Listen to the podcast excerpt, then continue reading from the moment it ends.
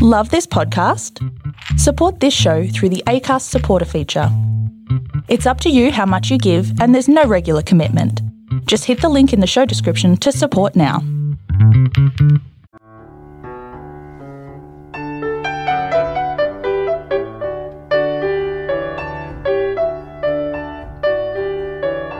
Some Things Change. A short story written and narrated by Robert Fairhead from the Tall and True Writers website. Perth, Western Australia, 1979. It's a hot summer afternoon with no sign of the Freo doctor. Despite the heat, I'm climbing the tree in Gran's backyard with my brothers and boy cousins, while our girl cousins chat in a circle in the shade of the back veranda.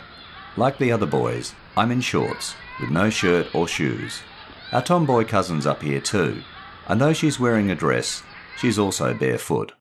Mum and my aunts sit with Gran at the picnic table on the veranda. The women are shooing flies from salad bowls, refilling their wine glasses from a cask on the table, and laughing over shared gossip.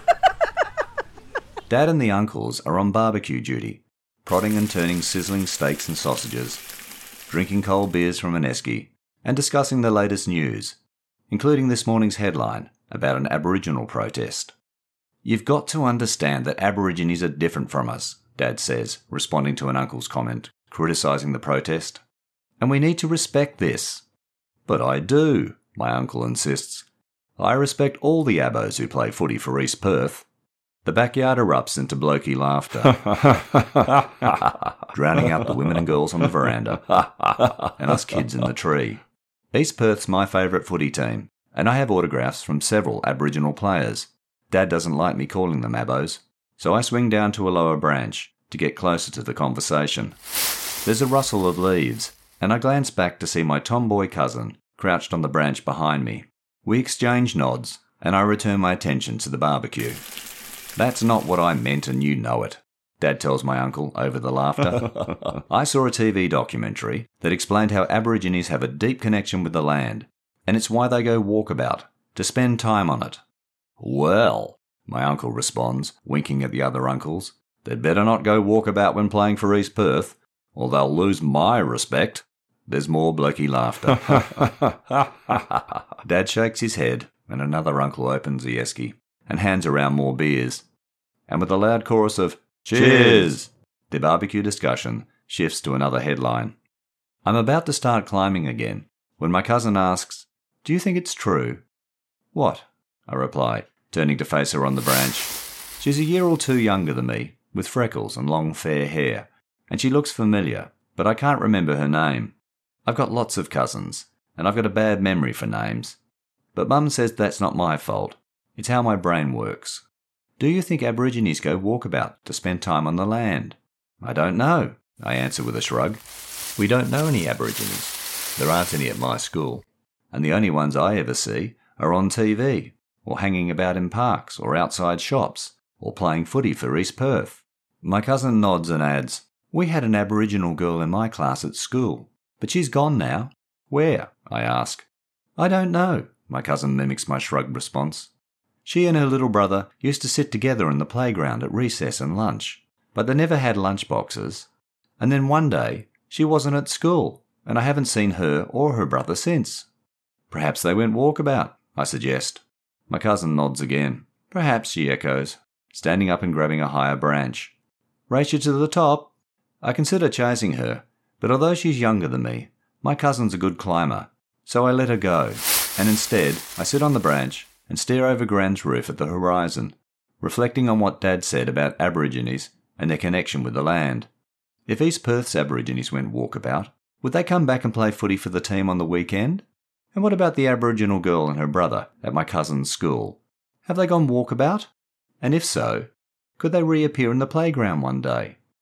Below me, Dad and the uncles are carrying the esky and cooked steaks and sausages to the picnic table. And Mum is calling for us kids to climb down from the tree.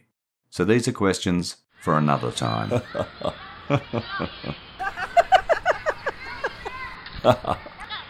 Hi, I'm Robert Fairhead from Tall and True Short Reads and the Tall and True Writers website. Some Things Change was my submission for the Big Issue Fiction Edition 2023.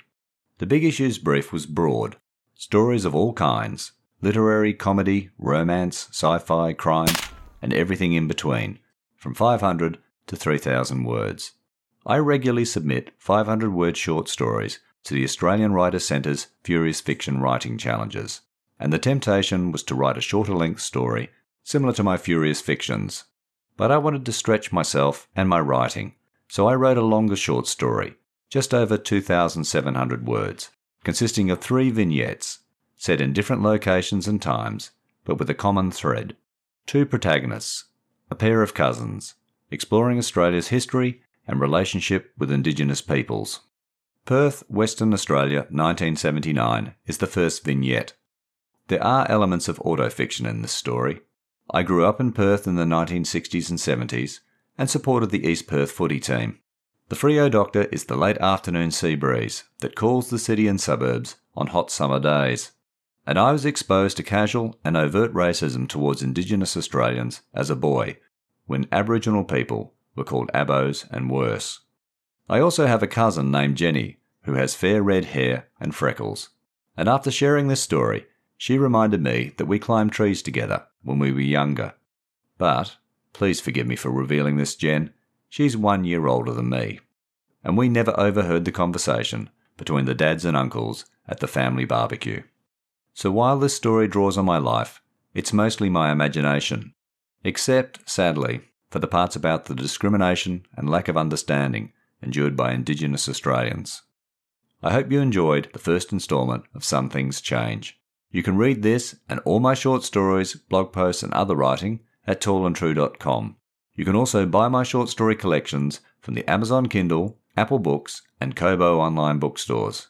Links are available in the show notes. The second vignette of Some Things Change, London, England, 1992, will be released shortly.